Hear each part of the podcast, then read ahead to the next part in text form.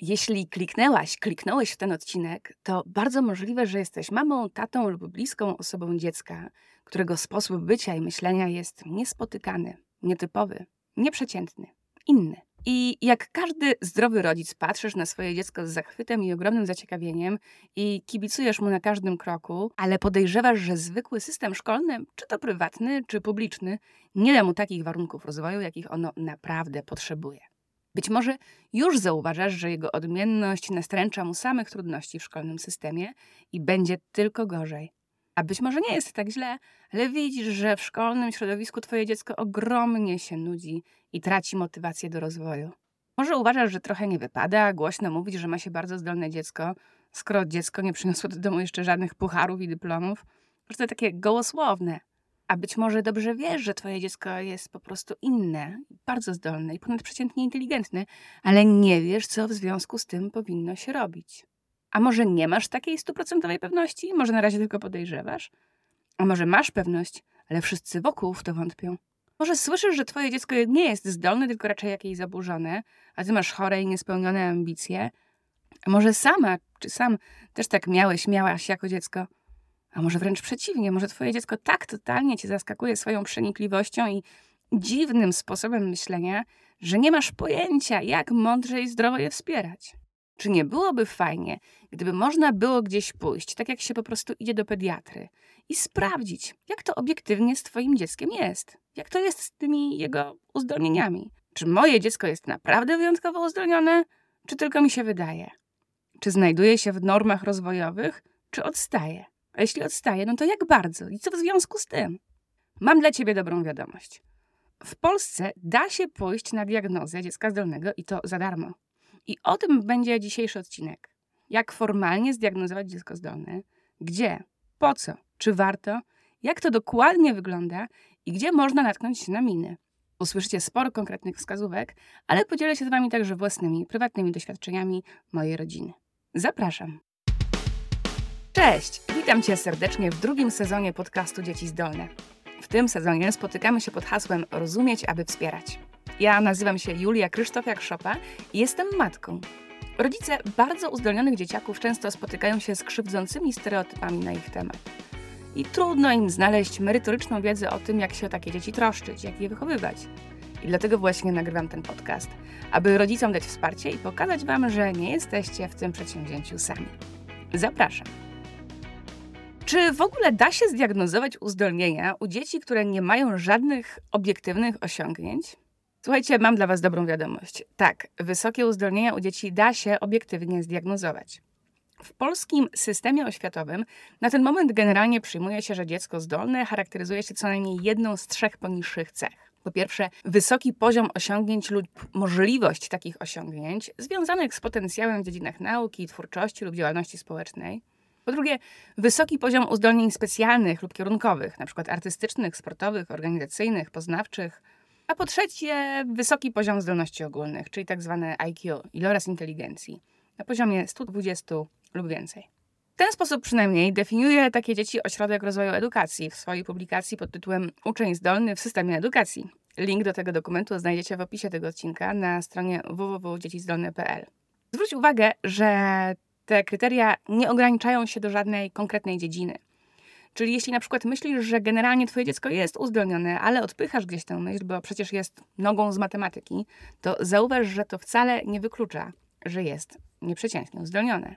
Niektórzy uwielbiają bagatelizować potencjał dzieci i podważać twoje obserwacje. Na przykład geniusz to to nie jest, każda mamusia ma najzdolniejsze dziecko na świecie, albo jaki tam on zdolny, jak nie umie butów zawiązać, albo przejdź się z nią lepiej do psychiatry i tak dalej, i tak dalej. Nie zniechęcaj się tym. Linda Silverman, czołowa amerykańska badaczka uzdolnień u dzieci, twierdzi, że rodzice generalnie z wysoką trafnością rozpoznają swoich pociech y, wybitne uzdolnienia. Jeśli więc ty sam, sama coś zauważasz, to szanse, że się mylisz, są naprawdę mniejsze niż myślisz. Gdzie w Polsce zdiagnozować uzdolnione dziecko? Dzisiaj trudno mi to sobie wyobrazić, ale jeszcze 4 lata temu praktycznie nie miałam pojęcia o istnieniu państwowych poradni psychologiczno-pedagogicznych, ani tym bardziej o ich ofercie dla uzdolnionych dzieciaków. Jeśli już z czymś takie placówki mogłyby mi się wtedy kojarzyć, to pewnie ze wsparciem dla uczniów z trudnościami w uczeniu się albo, nie wiem, z wydawaniem zaświadczeń o dysleksji. Więc jeśli tak jak ja kiedyś nie wiecie, to musicie się dowiedzieć. W Polsce na mocy rozporządzenia Ministerstwa Edukacji Narodowej z 2013 roku funkcjonuje obecnie ponad tysiąc placówek poradni psychologiczno-pedagogicznych, w skrócie tzw. Tak PPP. Do ich zadań należy, i teraz uwaga, cytat z rzeczonego rozporządzenia, diagnozowanie dzieci i młodzieży oraz udzielanie dzieciom i młodzieży oraz rodzicom bezpośredniej pomocy psychologiczno-pedagogicznej, a diagnozowanie dzieci i młodzieży jest prowadzone w szczególności w celu określenia indywidualnych potrzeb rozwojowych i edukacyjnych oraz indywidualnych możliwości psychofizycznych dzieci i młodzieży. To brzmi trochę zagmatwanie, ale musicie wiedzieć, że po pierwsze, PPP świadczą usługi nieodpłatnie, czyli za darmo, i wy jako rodzice nie potrzebujecie żadnego skierowania, aby z tych usług skorzystać. W Polsce poradnie mają swoje numery, tak jak szkoły państwowe, i są rejonizowane. To znaczy, że twoje dziecko otrzyma usługi tylko w poradni, która obsługuje jego rejon szkolny. Najczęściej poradnie mają w swojej ofercie dla rodziców dzieci zdolnych m.in.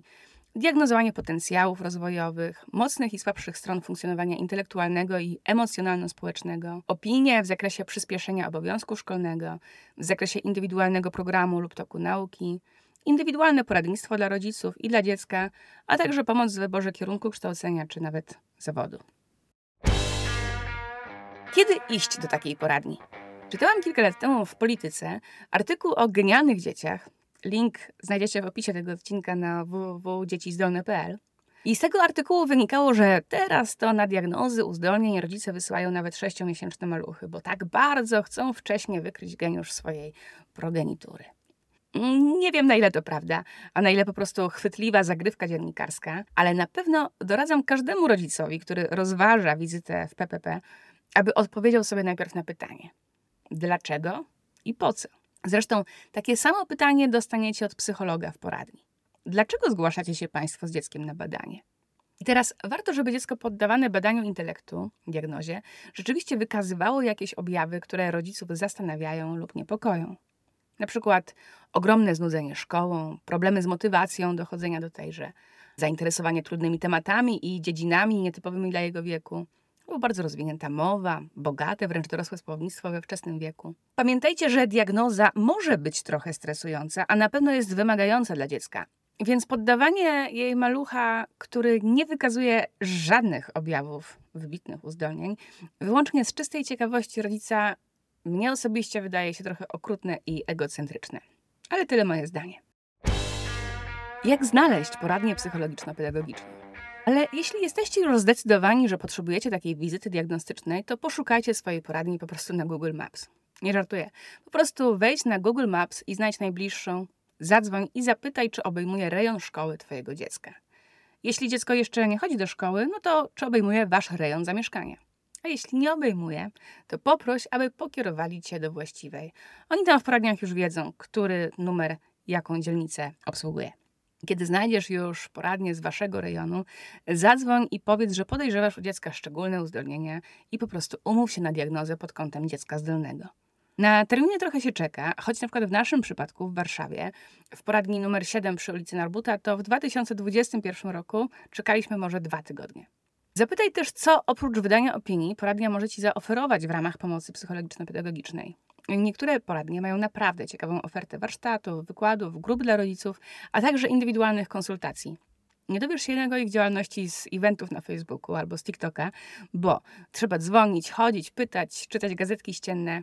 Poradnie psychologiczno-pedagogiczne to są generalnie dość oldschoolowe i niedofinansowane placówki. Tam nie ma komu odpowiadać na maile, e, tym bardziej prowadzić profile w social mediach czy na Instagramie co nie zmienia faktu, że spełniają swoją rolę i nierzadko znajdziesz tam bardzo kompetentnych ludzi z poczuciem misji, skłonnych pracować na rzecz cudzych dzieci, dysponując żenująco niskim budżetem.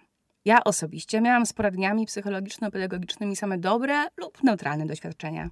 Poznałam też jednak jedną mamę, która zresztą pod moim wpływem wybrała się z dzieckiem na diagnostykę, a na omówieniu wyników psycholożka miała jej powiedzieć, że, uwaga, widywała w swojej karierze zdolniejsze dzieci. I tej mamie, choć przecież wcale nie szła do owej poradni po dyplom matki najzdolniejszego dziecka na świecie, zrobiłaś wtedy zwyczajnie przykro. że jej dziecko było porównywane, podczas gdy ona przede wszystkim potrzebowała rady i wskazówek. Taki komentarz psychologa w stosunku do rodzica jest absolutnie nieprofesjonalny.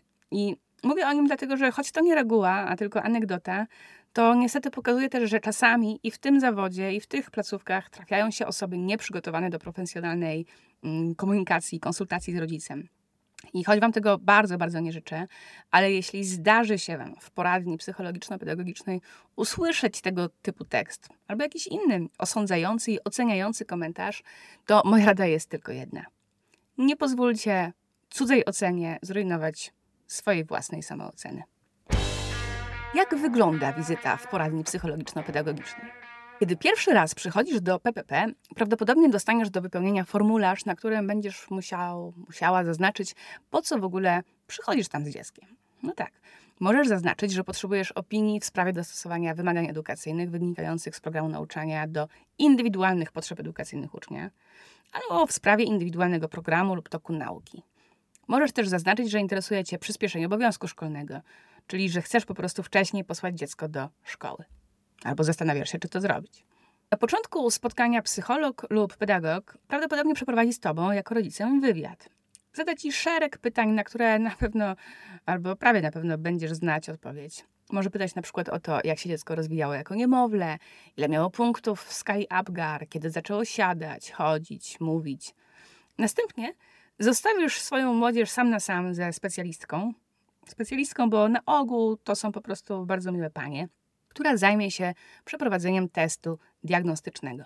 W przypadku mojego dziecka proces diagnostyczny obejmował m.in. test Stanforda Bineta, ale różni specjaliści stosują do diagnozy różne narzędzia.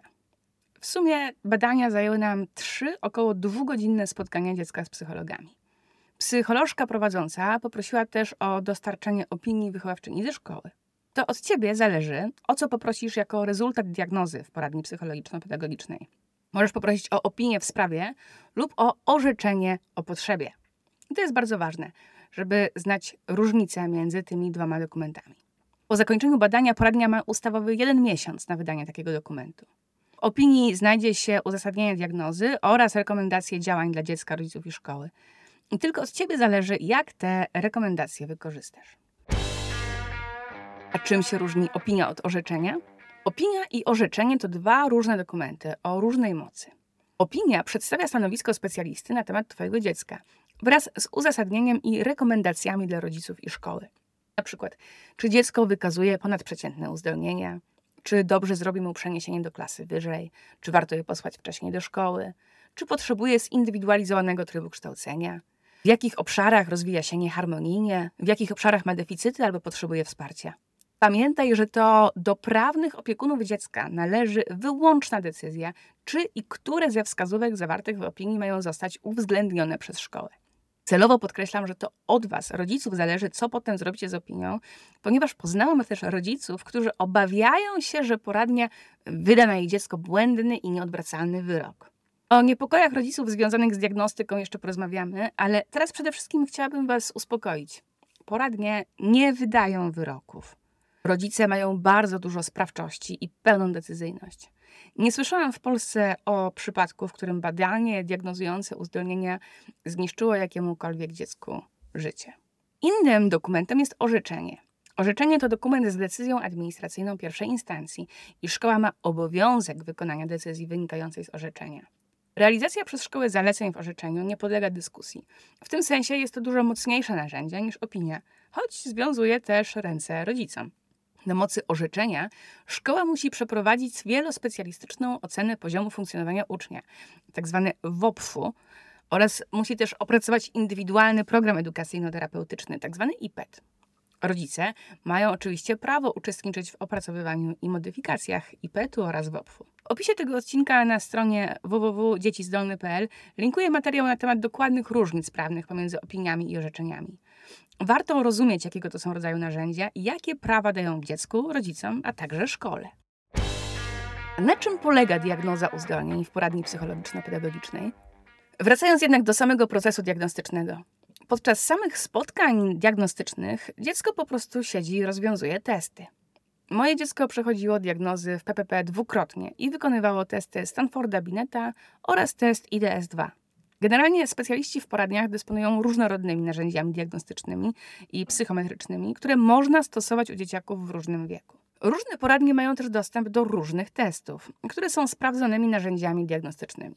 Żeby kupić i interpretować wyniki tych testów, trzeba być psychologiem lub konkretnym specjalistą, któremu przysługują uprawnienia do zakupu. Więc to nie jest tak, że każdy może takie testy zrobić dziecku w domu albo przez internet. Diagnosta samodzielnie decyduje, które narzędzia zastosować, tak samo jak wiecie, lekarz sam wybiera narzędzie diagnozowania chorób. Jeżeli jesteś zainteresowany lub zainteresowana, to po zakończeniu procesu możesz zapytać diagnostę, jakich narzędzi użył i jakie otrzymał wyniki. Pamiętaj w ogóle, że jako rodzic masz pełne prawo do informacji o wynikach badań przeprowadzonych na Twoim dziecku. Jeżeli jakimś cudem nie dostaniesz tych informacji, po prostu poproś, bo może o tym zapomniano, albo złóż formalny wniosek, formalne pismo. Poznałam rodziców, którzy nie otrzymali wyników badań z poradni, a nie wiedzieli, że mogą. Dlatego uczulam Was poproście o surowe wyniki badania, bo one po prostu mogą Wam być potem bardzo potrzebne. Na przykład, jeżeli będziecie pogłębiać diagnostykę. Może się okazać, że będziecie chcieli, tak jak w naszym przypadku, pogłębić diagnostykę w kierunku spektrum autyzmu, a może w kierunku ADHD, zespołu Aspergera itd. Tak Badanie intelektu jest nieodłącznym elementem większości takich procesów diagnostycznych, a przecież nie będziecie zmuszać swojego dziecka do rozwiązywania tych samych wielogodzinnych testów po kilka razy. Dlatego pamiętajcie, po zakończeniu całego procesu diagnostycznego bierzcie nie tylko dokumenty, jak opinie i rekomendacje, ale także surowe wyniki testów. Czy diagnoza jest stresująca dla dziecka, a dla rodzica? Pracownicy poradni psychologiczno-pedagogicznych często narzekają na fobię rodziców przed badaniami diagnostycznymi, która powstrzymuje ich przecież przed osiągnięciem takiej głębszej świadomości potrzeb swoich dzieci. Sama również rozmawiałam z rodzicami, którzy rękami i nogami zabierali się przed jakimikolwiek badaniami, w obawie przed tym, że, i teraz uwaga, cytat, wyjdzie Asperger i to będzie koniec. Pamiętaj, że opinia z poradni jest dokumentem, którego rodzic nie musi nikomu pokazywać. Natomiast jak będziecie mieć świadomość tego, że dziecko zmaga się z Aspergerem czy z ADHD, to przecież bardziej pomoże Wam niż przeszkodzi w lepszym rozumieniu swoich dzieci. Sam proces diagnostyczny może być w ogóle stresujący dla rodziców. Nie oszukujmy się, przecież wielu z nas naprawdę bardzo by chciało, żeby badanie przyniosło same dobre wyniki. A może się przecież okazać, że wyniki testów IQ nie są wcale drastycznie wysokie, że może jakieś obszary inteligencji są dużo niżej, może u dziecka są też deficyty rozwojowe, na przykład w zakresie uwagi, koncentracji, pamięci, integracji sensorycznej, kontaktu wzrokowego, rozumienia emocji. W trakcie diagnozy może wyjść wiele. W naszej rodzinie pierwszy proces diagnostyczny pod kątem uzdolnień doprowadził do drugiego, a drugi do trzeciego pod kątem zespołu Aspergera. I muszę przyznać, że po tych wszystkich diagnozach to właśnie możliwość dogłębnego poznania i zrozumienia wyzwań, z jakim zmaga się moje dziecko, było największą wartością, a wyniki testów inteligencji były jednym z narzędzi. Naturalną obawą rodziców jest też lęk przed niepotrzebnym stresowaniem dziecka. W przypadku mojego syna rzeczywiście testy były stresujące, co ujawniło się następnego dnia po spotkaniu w poradni, głównie przebodźcowaniem i drażliwością.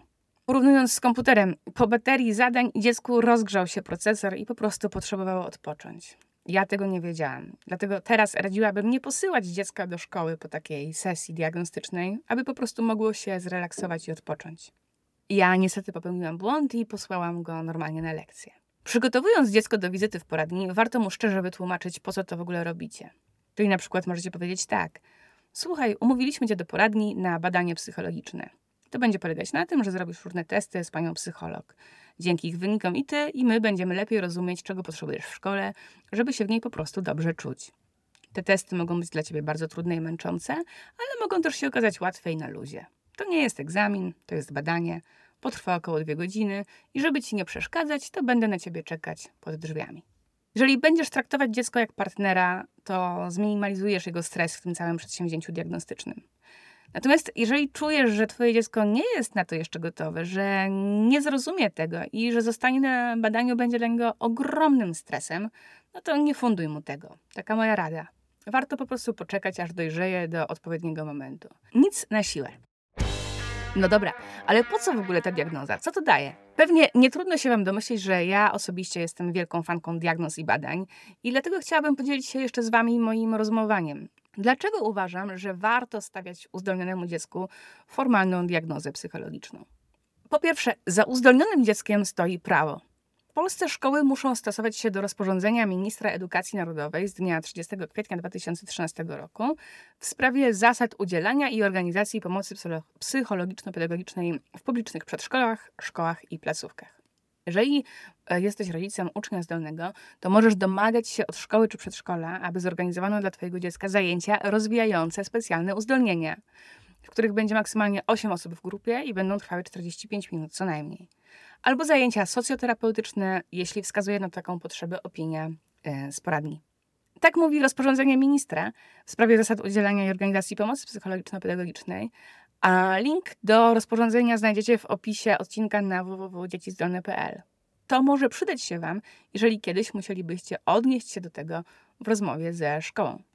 Po drugie, jeśli zmagasz się w szkole czy w rodzinie z murem niezrozumienia i podważania uzdolnień dziecka, to taka diagnoza będzie działać jak obiektywny dokument uzasadniający Twoje prośby o indywidualne spojrzenie na Wasz przypadek to może wzmocnić Cię w dialogu ze szkołą, z nauczycielami czy z rodziną.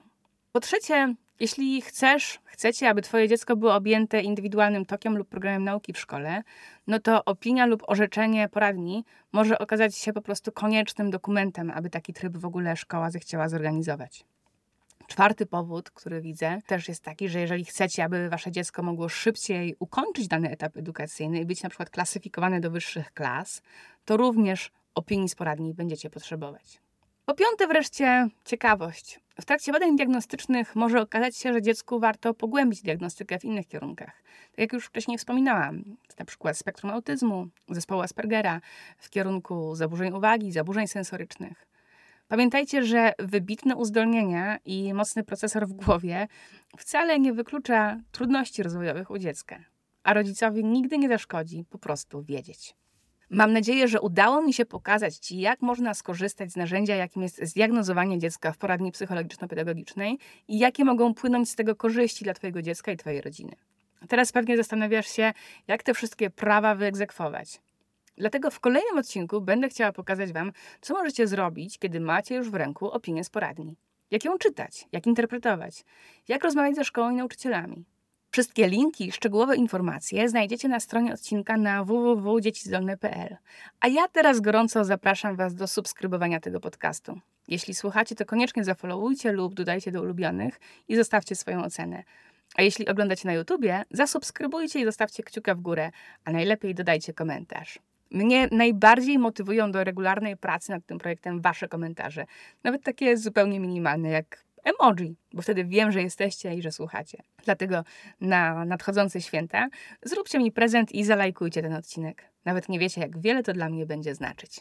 Życzę Wam i Waszym wspaniałym dzieciakom spokojnych, zdrowych i radosnych świąt. A z Wami do usłyszenia już za dwa tygodnie.